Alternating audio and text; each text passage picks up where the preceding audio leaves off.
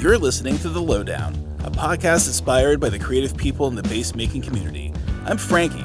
I'll be sitting down with bass makers to explore what drives them creatively and to find out what challenges they face in business of bass. Let's find out what it's all about. Let's get The Lowdown.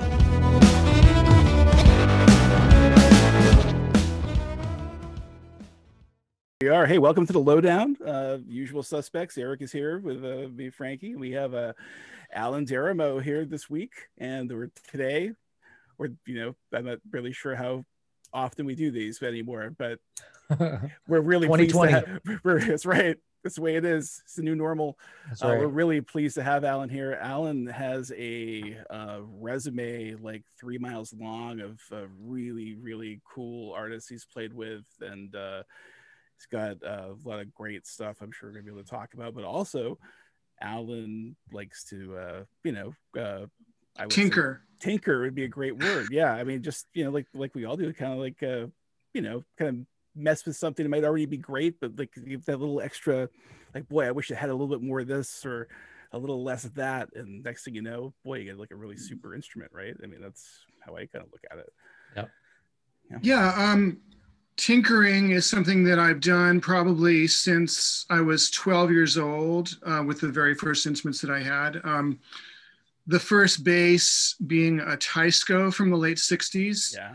which was really a piece of crap. Um, but um, now they're going for, you know, probably in the high three figures. So some people like them, but yeah, it's crazy. Um, right? Yeah for some reason, I had uh, an inclination to paint the body black. So that was my first actual um, mod or attempt to, to alter anything on an instrument that I had. And so yeah. I bought a can of black spray paint and taped off the, the parts. I didn't even have the, the um, smarts to actually disassemble the bass and you know take the pickups out and things like that. So uh, it was a very crude attempt um, and then i ended up i think just trading it away for a guitar a few years later. Um, the neck was severely bowed and it was pretty unplayable anyway. Well, it was a Teisco so yeah. And then um, probably my nice. my second attempt at, at any sort of mod was uh, on the first name brand bass i had which was a, a gibson ebo from about 1970 cool. Uh, real mud machine. Um, kind of and um, i wanted to make it less of a mud machine. So i i ordered a fender telecaster bass pickup cool. removed the humbucker and uh, mounted the the um, telly bass pickup in and soldered it in. And fortunately, I didn't have to do anything but angle the pickup a little bit to get the magnets to line up with the strings. Yeah. And it was a marginal improvement. I mean, it still was pretty crappy, but um, I actually used it that way until I ended up trading it away for a P bass a couple years later and I've probably been basically a Fender guy ever since, although probably only half the instruments I, I own now are actual Fenders, but um, that's always kind of my orientation. Cool. Do you, do you find uh, were you more of a P bass guy or a J bass guy? I have been historically a J bass guy until about two years ago, and I really kind of moved into the P bass camp. Um, I always tended to record with P basses more for some reason. Um, it just always was a more surefire um, solution for recording. But um, I've kind of moved squarely into P basses for live playing as well. Um, although on a lot of gigs, I need um, a five string just because the music calls for it. And I don't happen to own a five string P but I would like to acquire one sometime soon. That's kind of the next thing on the list if I ever have any live gigs again. Boy, oh boy, yeah. That's and that's a whole other subject. Yeah, isn't it? Yeah. Ever? Yeah. Yeah. Are you are you gigging at all right now? I've had a handful of gigs um, since the late summer. Um, we kind of moved out of the strict lockdown in California yeah. um, around the middle of the summer so there were some outdoor gigs that came back, some of which I had already had booked that were kind of questionable whether they would would be canceled or not. Um, and I haven't really felt totally comfortable gigging because yeah. of the varying precautions that that people are taking, both audience wise and and crew sure. people and so forth. So, as much as I would love to get out and play, it just um, in a lot of cases it doesn't feel real safe right now to do that. Yeah. Yeah. I, I kind of, I kind of definitely messed with everybody's mojo. I think this year, uh, 2020 just needs to go away and be done. Truly, yeah. yeah. And and you know, I I don't depend entirely on touring for my work, but um, my friends that do have really been hit hard, and um, you know, right now their unemployment's about to run out, and it just could be very tenuous for some people. Yeah, yeah. I, I know a couple folks that uh, are techs, you know, who are touring techs. You know, usually, you know, they're doing a tour and then they already have a plan for you know what they're jumping onto next and next. Yeah, and there's just been it's just all kind of dried up, you know. Yeah. So it's just you know not a great time, that's for sure. No, it isn't. That's scary. So, so talk to us a little bit about you know, uh, so the listeners on this podcast uh, primarily you know, are either bass players themselves or they are uh, luthiers that are building. And you know now is sort of like the time that everybody's doing that you know because they can't get out. Sure. so, so, we see lots of people that are just coming in and you know they're ordering things you know working you know working in the in the garage or the basement or you know and just sort of kind of gearing up for the winter you know that sort of thing uh, so how'd you get your start? And uh, tell us tell us how that all got got going. Well um, my dad is a professional musician. He um, plays saxophone clarinet and flute. And um, his kind of heyday was in the late 50s and early 60s he played on recordings by frank sinatra and nat king cole and wow um, played with a lot of well-known big bands of the time, like Stan Kenton, uh, Les Brown, That's Ray awesome. McKinley. Um, he was my inspiration to get into music. So the first instrument that I actually picked up was clarinet, but around the same time I started playing guitar and was learning just the typical garage band stuff that any kid would in that era. Mm-hmm. Um, and of course, the Beatles were a huge influence, you know, coming along around that time. And you know, just cause, causing a huge surge uh, in interest in string instruments and and bands and that sort of thing. So um, I was playing guitar, you know, taking lessons and kind of progressing semi-seriously. But my dad noticed that I was actually picking bass lines out on the guitar and he said, I think I should get you a bass, which he eventually did. So maybe for my ninth birthday, I got the Teisco bass that I mentioned earlier. And um, even though I, I played clarinet, saxophone, and flute also all the way through college, the bass was kind of the always the most fun thing for me to do. And eventually it kind of took over and the other instruments fell away. Although I, I still do play guitar quite a bit on the recording side of things. So um, I just um, kind of started playing in bands in high school and um, progressed into actual working bands around the time I was maybe 18. And that at the time that meant club bands that played five to seven nights a week. So that was really um, kind of being in the trenches for me and and learning the most um, in a real real word real world situation and fortunately, I had the discipline to make use of that time and um, really check out, you know, in the cover bands that I played in, I analyzed the records that had the songs we were learning and and kind of dug into what made them good and you know what what I could gain from learning all the parts in the record. And that was a big part of my musical education as well as the formal side of things, being a musical major, music major in college, and um, having a background in theory and all that sort of stuff. Indeed, that's really cool. That so that was kind of the genesis of it, and um, eventually I started um, working with maybe somewhat more well-known people in my 20s, and just kind of continued on from there when when would you say was like the the one gig or the one like person you started playing with where you kind of said wow this is kind of this is it. This is really sort of happening for me on a on the uh, like a slightly bigger kind of scale than was happening before well probably um this would have been um, in the early 90s and i had been playing for a while already but i i was living in la and um, uh, ended up playing with a band called Cecilia Noel and the Wild Clams, which um, had a bunch of gigs around LA and occasionally out of town, but um, kind of most steadily um, a regular Monday night um, gig at the Baked Potato in North Hollywood. And that lasted for a few years and and was quite a draw just for all kinds of musicians coming through town and and um, it was known probably for a while as as the band to see in town. So that was a great deal of exposure.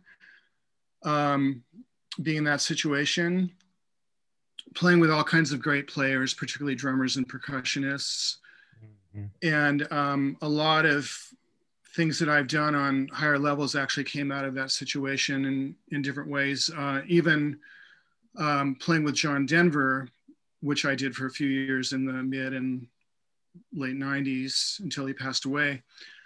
Um, that came out of the Wild Clams because the percussionist that was working with John was in the Wild Clams. Um, they had an opening in the bass chair with John, and um, he threw my name in the hat for that one. So um, a lot of it really does kind of come back to the idea of just being visible, you know, being out there on the scene and, and seen and heard by people. So I'd have to say, to answer Frankie's question, that that situation with Cecilia Noel was really um, kind of pivotal for me as far as just getting lots of exposure and, and breaking into some other kinds of work. That's really cool. Kind of, you know, obviously a band where uh, all the players are great. yeah, well, just for example, um, with that band on the drum side, the regular drummer in the beginning was Tris Imboden, who played with Chicago for 28 years. Um, I had known him before I got in that band, and he was kind of my in.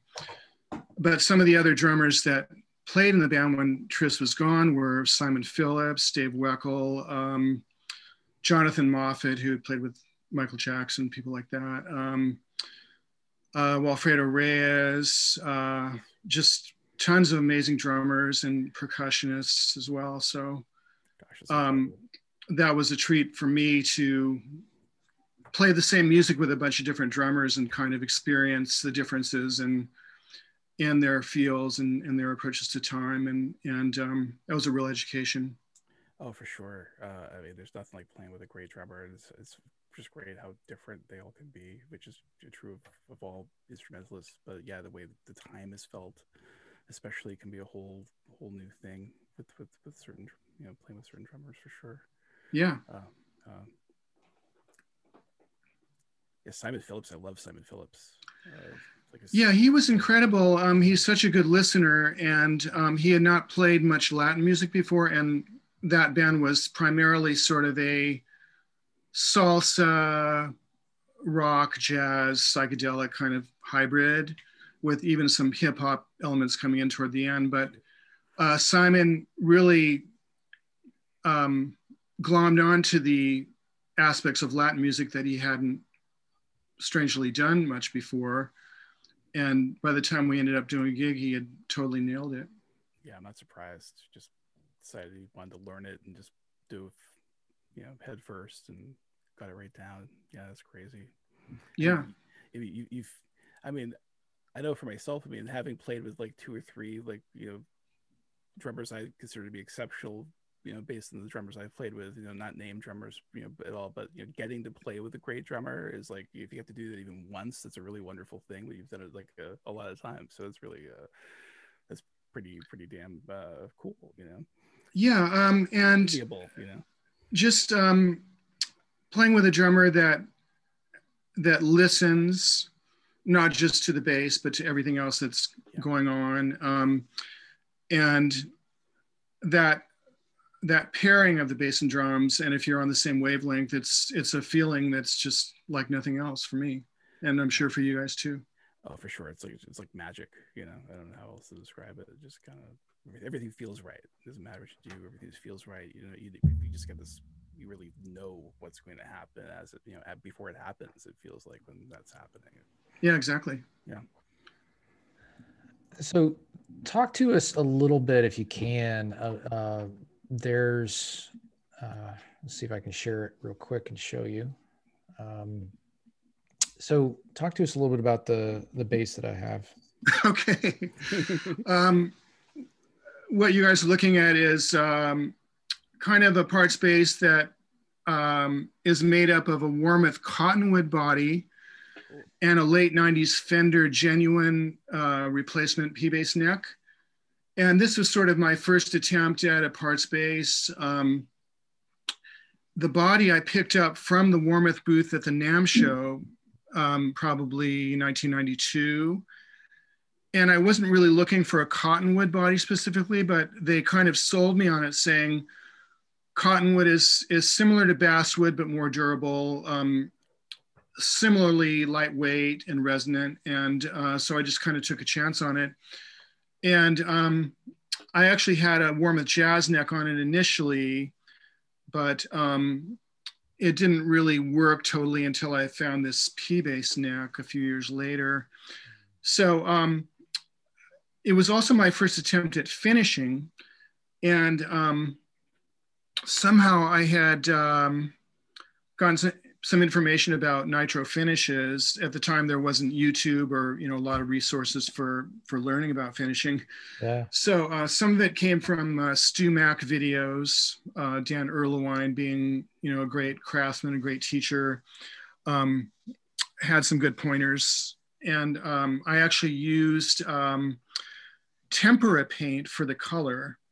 Tempera paint is you know typically like an art school yeah. product, you know, or you know, kids use it to paint. Um, so the actual color coat initially was uh, Sonic Blue Tempera paint, um, and then I sprayed nitro over it. But strangely enough, um, as I built up the coats of the the clear nitro, um, it yellowed and became this kind of pukey green color that that you see. so the the color wasn't intentional; it was a total accident actually, and um, it ended up being kind of a nebulous color in terms of not really matching any legitimate Fender color from the era, or even you know more modern Fender colors. But it it has a look that that is kind of cool, and um, yeah. Uh, the pickguard that you guys see on it is uh, um, from Spitfire Tortoiseshell. I don't know if you know about those about Spitfire, but um, it's a guy in Central California that crafts pretty authentic um, looking tortoiseshell pickguards, and so that's where that came from. The pickups are uh, Duncan Antiquity twos. Uh, the bridge on there is actually from a 64 jazz bass, which I also own, but um, I have a badass bridge on on the jazz bass, which would be sacrilege to a lot of people, but um, for some reason it, it did actually help a lot of things on the jazz bass. So that bridge was just sitting around and I ended up putting it on this bass. Um, so it's a lot of happy accidents and it happens to be my number one recording bass. It just sounds amazing. Um, totally authentic early 60s thump. And um, one thing that really helps that is the strings are 20 years old. They're um, Lakland Joe Osborn flats that I put on probably in 99. Wow. And um, they've managed to hold their pitch and not unravel or, or, you know, sort, decompose like in any way that makes them yeah. unusable. But um, that's pretty much the size of it. Um, I actually have it right here. And um, it's pretty light, weighs about eight and a half pounds. The tuners are Gotohs. And um, on most of my fenders, I end up putting um, Hipshot detuners on them. just because if I play live, it's nice to have that option to jump down to the D and E flat, as I'm sure you guys know. Oh yeah. Uh, but this one, since I tend to use it mostly just for recording, I, I don't have a detuner on Makes this sense. one. Yeah, you you Um, it's got a repro decal, which I don't know, it's kind of Yeah. borderline illegal, but um, We'll, we'll, we'll just call that artistic. yeah. And there are a couple spots, I don't know if you can see it on the camera, where um, there's some finished chips and you can see through to the sonic blue. Yeah, Oh yeah, right. Color. Yeah, that's great. Um, there's one chip, right? It, A couple in this area here. neat. It, what's what's cool is like it's it, it is typical for for the nitro to yellow, you know, over time, but it, Yeah. it, it, it's it almost like makes it look like it wants to glow in the dark. Yeah. Um, Yeah. it's it's a cool color. And one other strange um, accidental byproduct was there's some serious finish checking. I don't know if you can see it at all, but um, I think it resulted from from putting the clear coats on too early before the color coat had actually Yeah. totally yeah. dried, so it it shrunk or you know um, um, checked in this really authentically crazy way. Um, so um, you know, when I do take this thing out and play live, uh, people are pretty impressed because it it looks like an old bass, but it's just uh, all of that is is um, really accidental. and, and think about that for what came about accidentally just because of your just uh, desire and willingness to experiment you, you i mean if you would have paid somebody at like the custom shop to try Yeah. do such a thing Yeah. you know, yeah the relic uh, you know yeah. guys that specialize in in relic finishes um Yeah. you know this would be right in their um wheelhouse but um it all just came out of my um ignorance or innocence uh as a builder and again you know builder is probably overstating it um assembler So so talk to us about that. That's that's sort of fascinating to me, right? There's a there's so many of our you know our listeners that are on that you know are are sort of you know they, they get in a point where this is their first you know mod. This is their first you know sort of foray into doing anything with the electronics or or, or anything else really on the bass Mhm. because they're trying to find that sort of dial in that sound that they're looking for. And you know it's a scary thing right? I mean the very first time you do anything you certainly if you start messing with the wood like what so do you have any advice for you know the listeners like in terms of like like getting over that sort of that anxiety Well, I would s- I would say um, don't do anything irreversible until you are willing to kind of commit 100% to altering an instrument in a way that may not be um, you may not be able to put it back to its original state. Um, something advice. like something like swapping out pickups uh, is not that invasive you know particularly if you use the same screw holes if there's nothing else that really changes the instrument. And again it also um, kind of depends on the value of the instrument. And obviously with a vintage instrument you'd be probably less likely to want to do something serious in terms of altering the instrument. Um, if you can't put it back to its original state, if you are trying to maintain the collectible value of it and, and so forth. So things like altering pickups, swapping out bridges, tuners, um, those are all, in most cases, things that, that can be done without um, really any harm to the instrument. Um, and I've done a lot of that particularly with pickups and bridges to try to improve instruments and sometimes it it's hard to determine what the effect will be.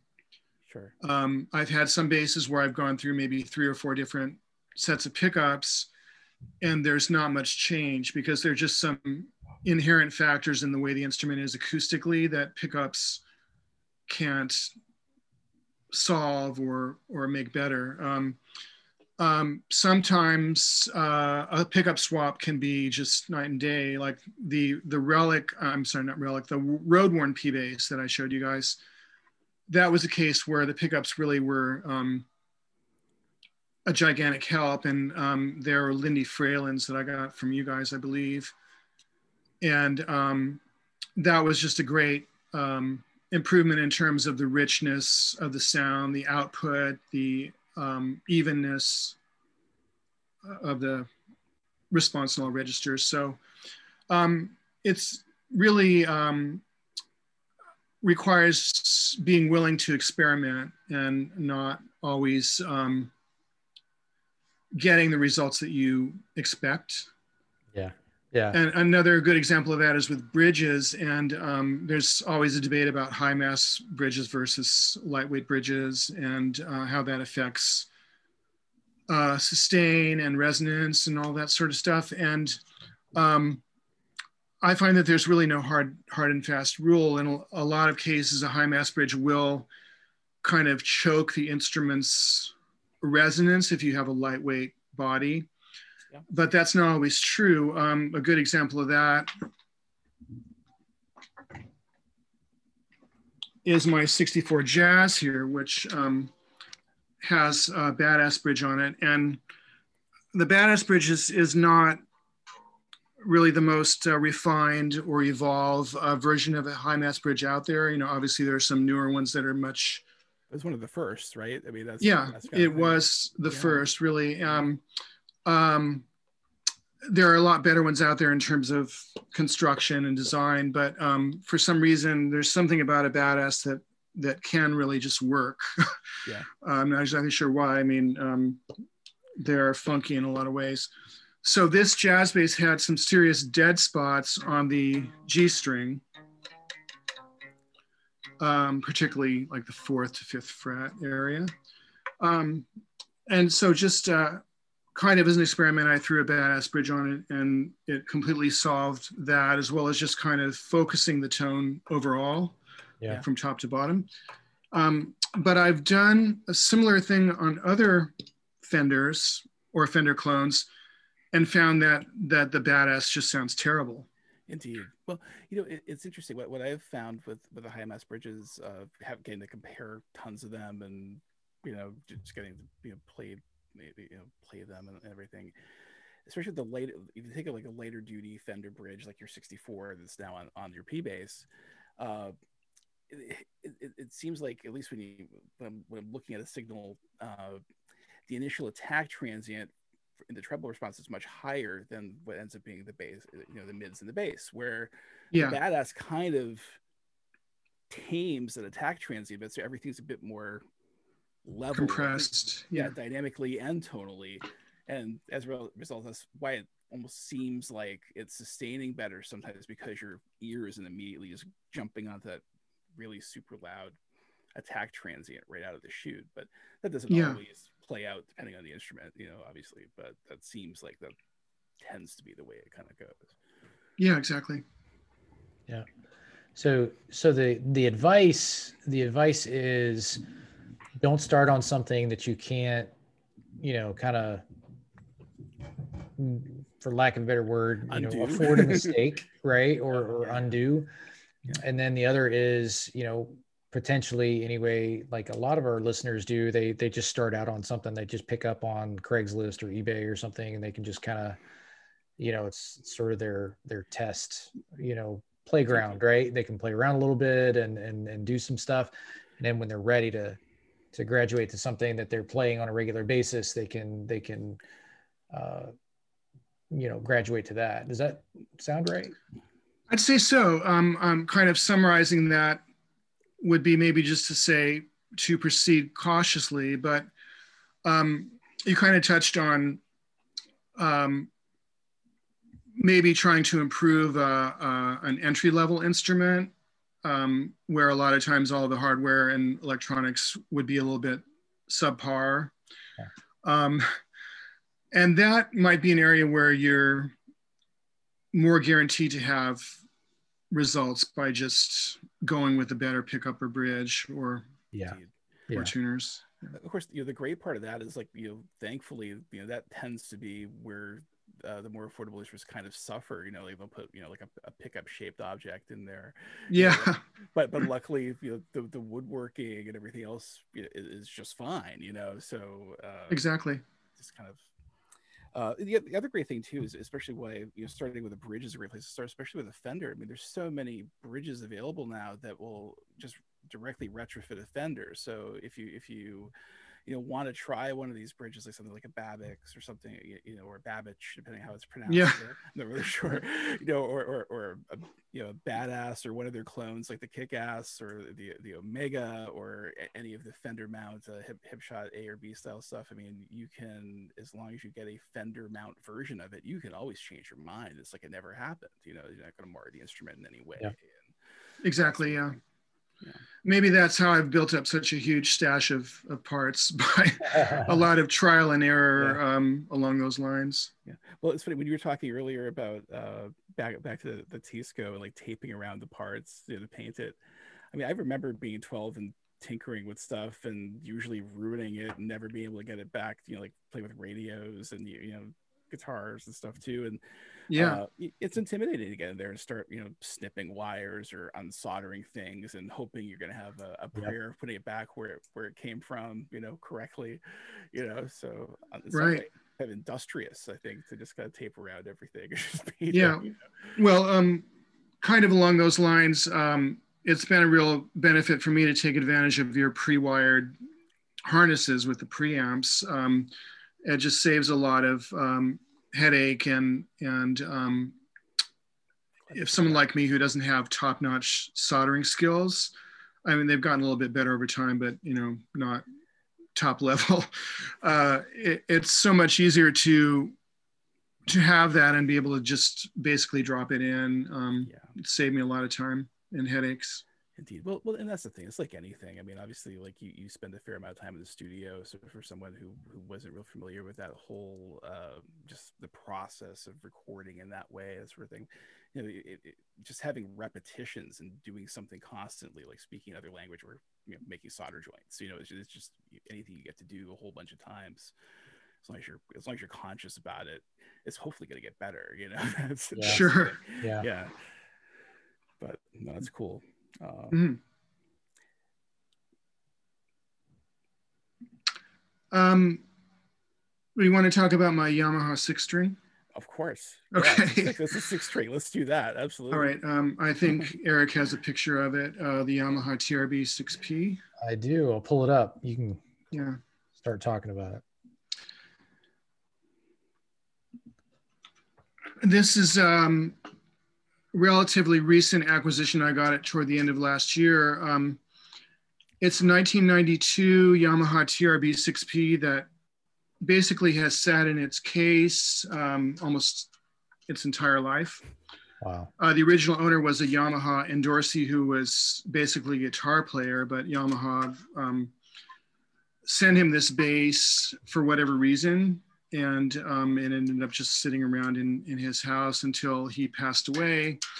Uh, his son had it, but um, in the meantime, um, it was stored in a storage space in Arizona, a non-climate controlled storage space. Mm. Uh, so I didn't realize it until I got it, but there was some um, damage as a result of, of the bass just sitting in its case in a um, basically uh, harsh climate environment.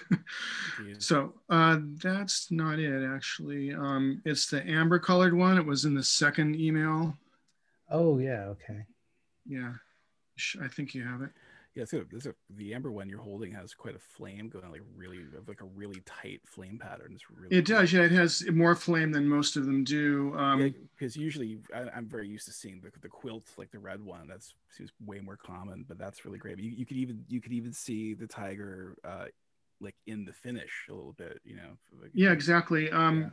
I think they just used all different kinds of maple, um, whatever they could get. Some of it was was more curly for sure. Um, but um, as far as the um, the effects of of the bass really not being maintained and stored in that kind of environment, um, the the fingerboard would shrank quite a bit um, because there was some serious fret sprout.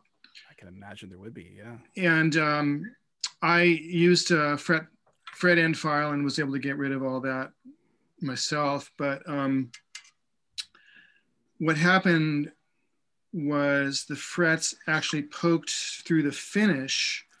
Um, the bass has a, a really thick poly finish, which actually extends to the top to the edge of the fingerboard. Yeah. So there's thick finish on the on the actual um, ebony on the side of the of the of the neck. Did, did the, the part of the fingerboard, yeah. Did it crack so, through? Or did it crack around the whole neck? well, it it cracked in a in a few places around the frets. I don't know if you can see, but um, oh yeah, yeah, you can see it. You, yeah. see, you see a little air under you know, toward the top there. Um, yeah, there's some bubbles of finish that that poke through. Um, well, you know, as the frets sprouted.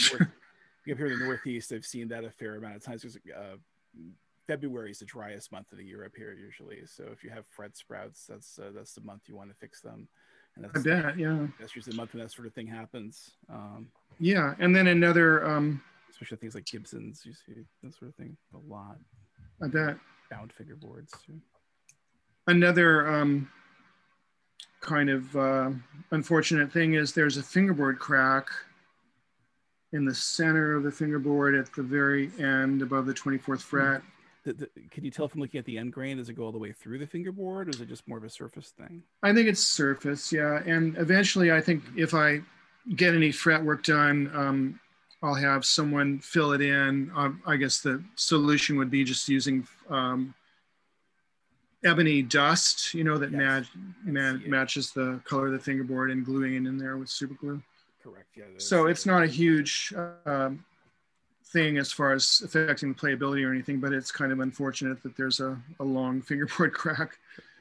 And another really odd thing is um, the poly finish on the body actually shrunk to the point that you can feel the grain. Uh, that's what I was thinking. I could actually yeah. see it looked like it had a texture. Like I yeah, and you you can see it. Illusion, yeah. And that's very odd. Something I have never seen before. Um, uh, obviously, doesn't affect no. The playability of the instrument, but it's it's kind of a strange thing to to see. So I guess um, the lesson in all of that is um, it is important to maintain instruments, even if they're just being stored for a long period of time. Um, I'm sure that oiling the fingerboard periodically, um, having it in a, maybe a humidified case or, or something that helped, a humidifier in the case, I should say, something that, that kept the humidity more constant uh, would have prevented some of those things from happening. But um, apart from that, I mean, I don't know if you guys have played one of these, but they're kind of in, interesting. Um, they have sort of the early 90s style of thick poly finish, gold hardware, um, through body design, um, all those things that that made it kind of an expensive instrument for Yamaha to produce. So they didn't do it this way for very long until they went to uh, um, uh, bolt on neck and you know some things that i'm sure were much more cost effective for them to make but it, it, it's got a pretty full string spacing too right? It's kind of like a four string. Yeah.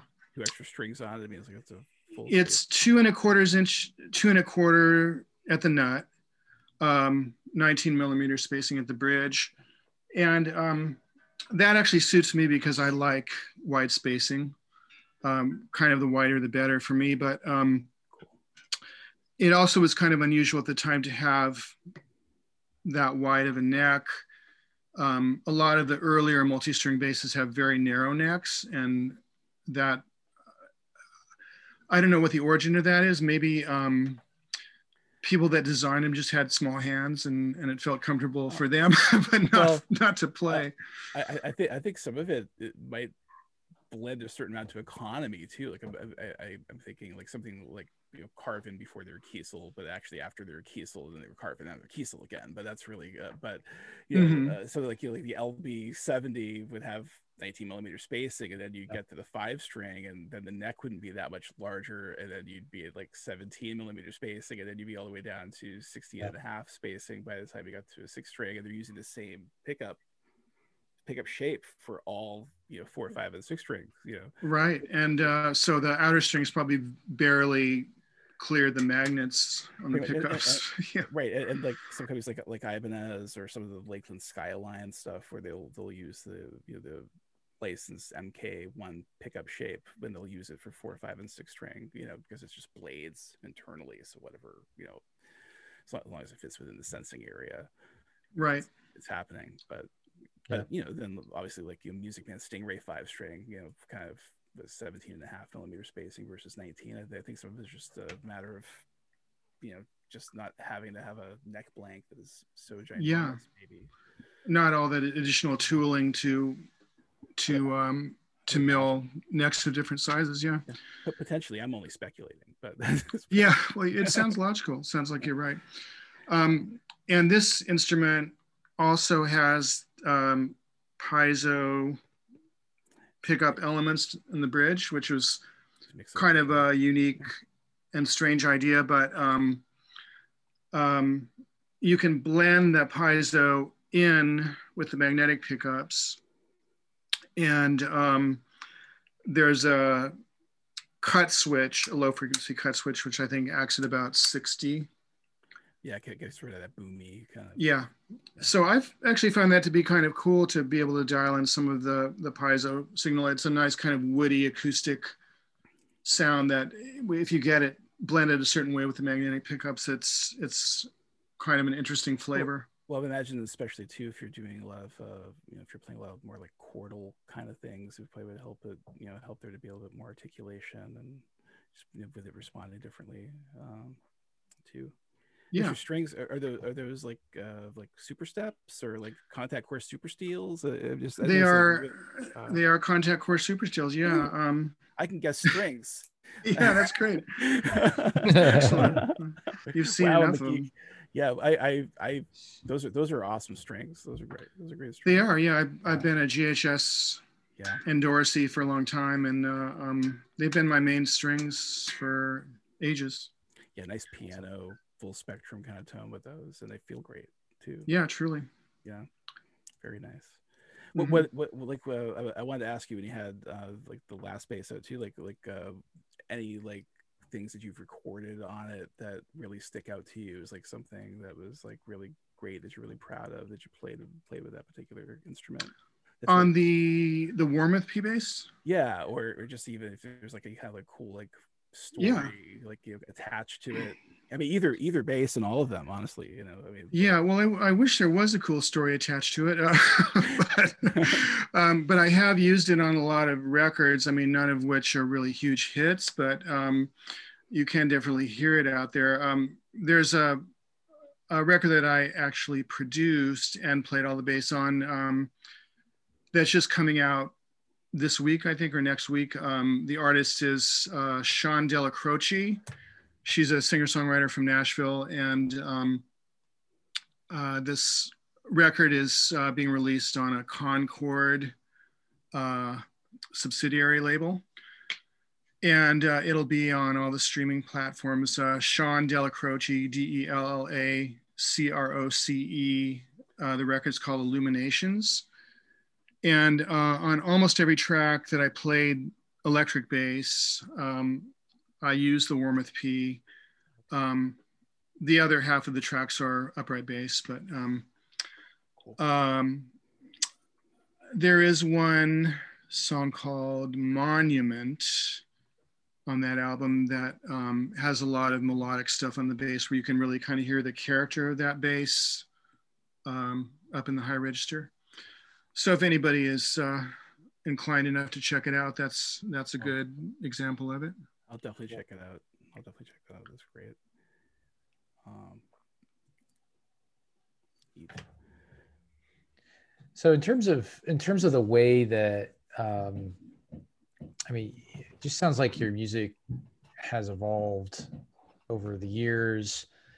What about the, the actual instruments you're playing, or, or what you know? Sort of, what does the next ten years look like? I mean, is that like if like I'm gonna continue to move along the same same sort of path I've been on, or is there any kind of experimentation you're doing? Like, what do you, what's next 10 years look like, assuming that we can get out into the world again? Yeah. Um, well, I hope to be able to get in front of audiences uh, with some of the various bands that I'm playing in. Um, uh, if things improve um, with the pandemic, I'm hoping that they will, like everybody else but apart from that, um, really for about the last 20 years, I've been moving more into the recording and producing side of things. And um, that started in the early 2000s where um, I did a lot of scoring for action sports film and video projects, um, okay. things like the Fuel TV network. And um, uh, my brother-in-law is uh, a pretty well-known professional skateboarder, Tony Hawk. No way. So, really? um, That's yeah. Cool. so he um, was able to kind of pull me in on some of his video projects, and that was my entree into that world. Cool. Um, and that kind of culminated with um, that's awesome being the musical director for his uh, Boom Boom Huck Jam tour that happened in the mid 2000s. That was an arena tour that included um, skating, BMX, motocross, and music. Right for the first two years, it was live bands, um, and then it kind of progressed more into pre-records, which I I did as well. But um, that was kind of a um, you know once in a lifetime experience. Mm. Uh, but to answer your question, um, I think I see things for me going more into the world of of producing and recording music. Yeah. Um, and for the most part, in the last few years already, it's been kind of 50 50 in that respect. This year, um, once we were locked down, recording was pretty much all anybody was doing for a while musically. So I had quite a flurry of projects ranging from just doing bass tracks for other people to full on production. Um, for a couple of album projects for outside clients here. Mm-hmm. Yep. And there's more of that going on. And um, the hope for me also is to get out a solo project, which always seems to be on the back burner because things that pay the bills uh, seem to take precedence over that. Yeah. But you know, I've I've already accumulated kind of a nearly an album's worth of material, um, some of which originated in scoring projects and kind of repurposed it for for um, an actual album. Um, that's what I see. I mean, 10 years is is a long way out to make a prediction, but um, I kind of favor having a balance of different things. I, I'm not ever really content just doing one thing. Yeah. So the balance between playing live and recording is is always good for me to have, and I hope that that continues as long as I'm physically able to to like to carry thing, gear. Yeah, I mean, one thing inspires the other. Yeah. Yeah, one thing inspires the other. I think, and they're right. so different. I mean, they're, they're, I, I love them both for completely different reasons. You know, it, it's just a you know, live is just a different animal than being in the studio or, or writing, and the whole process is just so different. But it is, and they do kind of both feed each other, as Eric said. Yeah, agreed. Cool. So, I guess uh, I don't know, Frankie. Last question. You want to wrap it up? We've got there's I've got a question, uh, and and I know. Well, I'll give Frankie a minute. My yeah. here's my question. So, I love I love to sort of ask this because there are so many people that we talk to eh, when we do these podcasts, and I learn so much. Uh, one of the things that that I, I realize is that there, you know, people sort of have these, you know, networks of concentric circles of like-minded people that they like to work with and play with and and and you know collaborate with um mm-hmm.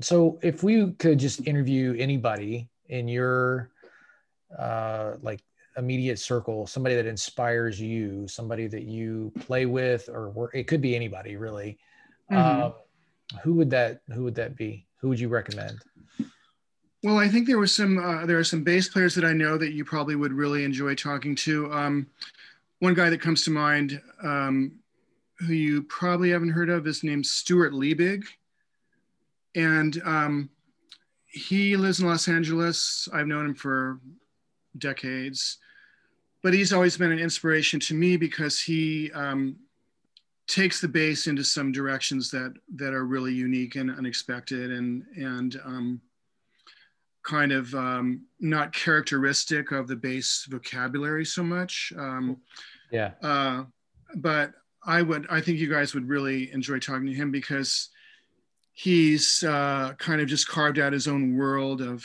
of bass sounds and and kind of adapted gear to to meet his needs along those way, um, lines. awesome. um, so yeah, uh, he's one person for sure. Um, I think it's always interesting to talk to people that have um, long history of um, a long career, a long history in music. And I can think of a few, few people like that. Uh, Bob Glaub being one guy who sure. oh, yeah, you certainly would enjoy talking to. I mean, he's just yeah. a super guy, very personable, and um, um, has played with everybody for ages. so that's not, not an exaggeration. That's amazing. Yeah. Awesome. Yeah. And um, I'm sure as soon as we sign off, I'll think of others. So I, I could well, give you that later. But I, I tell um, you what we could do is we could put them in the show notes for anybody that's listening. You know, we could we could just put it right in the show notes for the podcast so that oh sure because I know there's some credits and you know folks that we want to acknowledge. Uh, definitely, we'll just include that. We'll include some of the pictures of the basses uh, if you'll if you'll let us do that, and uh, it'll be it'll be just good for somebody who's you know wanting to take a look at some of the things that we've been talking about. Just put them put them right in the show notes. Sure, yeah, I can share that with you for sure. Awesome. Really cool.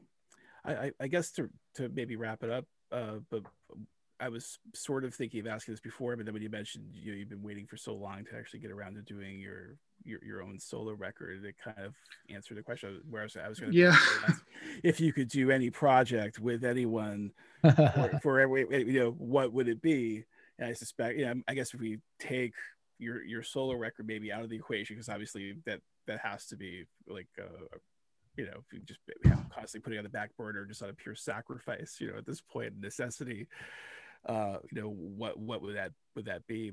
Uh, but I, I guess I I was also thinking if you if you were going to do especially given how long you've been you know doing this and, and the different parts of this industry you've had some success with at this point you know between the playing live and the production and engineering and recording as a side person and that sort of thing you know mm-hmm. if, if you if you weren't doing this what else do you think you could possibly do that would give you the certain the same type of at least satisfaction that you could say, you know, I'm, you know, life is, you know, I, I, like what I do. You know, if, if, it wasn't this, I guess. Yeah. That's a really good question, um, and it's hard for me to answer because I've been focused on music fairly continuously since I was about seven or eight years old so to think of doing anything else uh, is is really foreign. That, but uh, like I like jerk your brain a little bit. You know, you're like, oh no. Yeah. yeah. Well, on the other hand, though, um, just being only completely immersed in music and nothing else is not healthy. You know, you have to have a, right. a well-rounded experience of the world around you, and uh, it can make for a very boring musician to to really just be focused on music 24 7 and, and not have any other input. Uh, but um, I think uh, photography would be one thing that I, I would delve into if I wasn't doing music because uh, I've always had an interest in it and have even done a self published book of photography of my travels about 10 years ago. So, um, that is probably my answer. That's a that's a good one. I mean, uh, yeah, something. but I mean, uh, it's another photography outlet. is. Uh, yeah. I'm sorry. Oh, go ahead. I'm sorry. Photography is an area that's kind of a- analogous to music in that um, with smartphones, everybody uh, is a genius photographer, and uh, yeah, yeah. Uh, you don't you don't need yeah. years of of um, art school training to um, to come up with amazing images. So um, that's good and bad, obviously, just like in music, um, when you have the ability to cut and paste and, and use samples and, and create music without a lot of uh, of uh, serious training. Right. Um, you know, it it cuts both ways. I mean, there's some amazing music that's been made that way. Um, just like how you go on Instagram and see yep.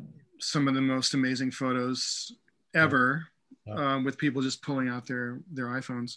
Yep. Um, but another thing I should say is um, maybe one reason why I, haven't delved into a solo projects sooner is I kind of enjoy being in the background or being part of an ensemble maybe more than being in the center of attention. And that may be something that that you find with bass players um, not universally but maybe more than some other instruments because it's possible to to have a lot of influence over the music. Um, really steer the music without an obvious um, uh, appearance of kind of being in the middle of things. So, and um, yeah, subversive is a good word. And uh, I also, I think I'm really a chameleon musically um, because I like a lot of different kinds of music and and like to just um, try to play different styles as authentically as as I can. Um, to varying degrees of su- success, but um, that can kind of that chameleon quality can make it sort of hard to hone in on one thing that defines you musically. Mm-hmm. Sure. So um, it's hard for people to relate to to a specific project or or album that is too diverse for their comprehension. So um, I would kind of have to hone it into something um, fairly narrow, which I think I've done to some degree. Um, yeah. But you kind of pay the price of being uh, versatile in sometimes in making it harder to find your own identity. So, what kind of advice would you give to somebody that actually does that? Because now, now I'm fascinated. We can't finish yet. So, okay. yeah. uh, what kind of advice would you give to somebody who is, you know, really just kind of getting, you know, getting going and trying to find their sound? Like, how do you, how do you explore that? You know, I've, I've seen musicians that, you know, they love the process you know, of of getting there. And then there are some that I, you know, I just I, I talk to and they're like, you know, I I just I wish I knew then what I knew now, right? Because I could have, you know, I could have had so much more like enjoyment, you know, during that during that during that time. I'm just kind of curious, kind of mm-hmm. advice would you give somebody that's looking for that? Well, um, first of all, just keep your ears open. Uh, mm-hmm yeah. don't be prejudiced about uh, a specific style of music. Um, uh, at least be um, be open to checking something out and and seeing what you can learn from it. Mm-hmm. Um, and on the playing side, um, just get in as many diverse situations as possible, playing with different people um, of all levels. You know, it obviously it it helps to to be motivated and inspired by playing with people that are better than you but yeah. sometimes you can learn things from people that are approaching music from even a much more innocent level so don't um, you know avoid any potential situations to make music with people um, be curious be open um, and also try to keep learning um, constantly. You know, um, you can never stop getting better and and gaining more skills and, and more knowledge and exposure to different kinds of music. I love that. Sure, I love yeah. that. That's probably a great place to stop. I can't top that. Yeah. I don't think I can either. That's good. Well, so this has been amazing. It really has. I've enjoyed it. I, I, know, you know, I could probably speak for Frankie and, and the rest of the guys. It, you know, this has just been, this has been one of those things where we love sitting down and, and sort of pulling stories out of people and, and, you know, and then being able to share those with the audience is, has been something that Frankie and I've been talking about doing for a long, long time. And, you know, and then be able to also like get to make, you know, meet face to face with some of our, you know the customers and and just you know um, you know allowing us to make you know sort of make that you know face to face connection has been a lot of fun too. So hopefully uh, this has been been fun for you too, and we're we're definitely going to keep doing this as we as we keep going. Yeah, I'm, I'm honored you guys uh, included me, and um, it's great to meet you and, and talk to you. And um, I hope we'll do it again sometime. Hey, everybody. If you'd like to hear more from bass players, builders, techs, uh, just head over to our blog at bestbassgear.com slash ebass. Or if you want to hear more uh, and listen to some of the podcasts like this one, you can just search for Best Bass Gears The Lowdown. Uh, if you'd like to just please, please just take a five seconds. And if you'd like this show, if you want to support us, uh, I just have one simple request uh, please just take five seconds and click on the like or the follow button or leave us a five star rating. Uh, just share this video or tag somebody that like to hear it. Uh, you know, we just helps us to get the word out. Uh, thank you so much. We're super excited. Frankie and I are working really hard on on putting these things together and, and giving you uh, lots of, uh, of interviews just like this one. Um, we just need to get some get some love out there in order to to get this podcast surfaced and uh, people can find us on the on the various podcast channels whatever you guys use. Uh, super excited again. Thank you. Thank you. Uh, thanks for listening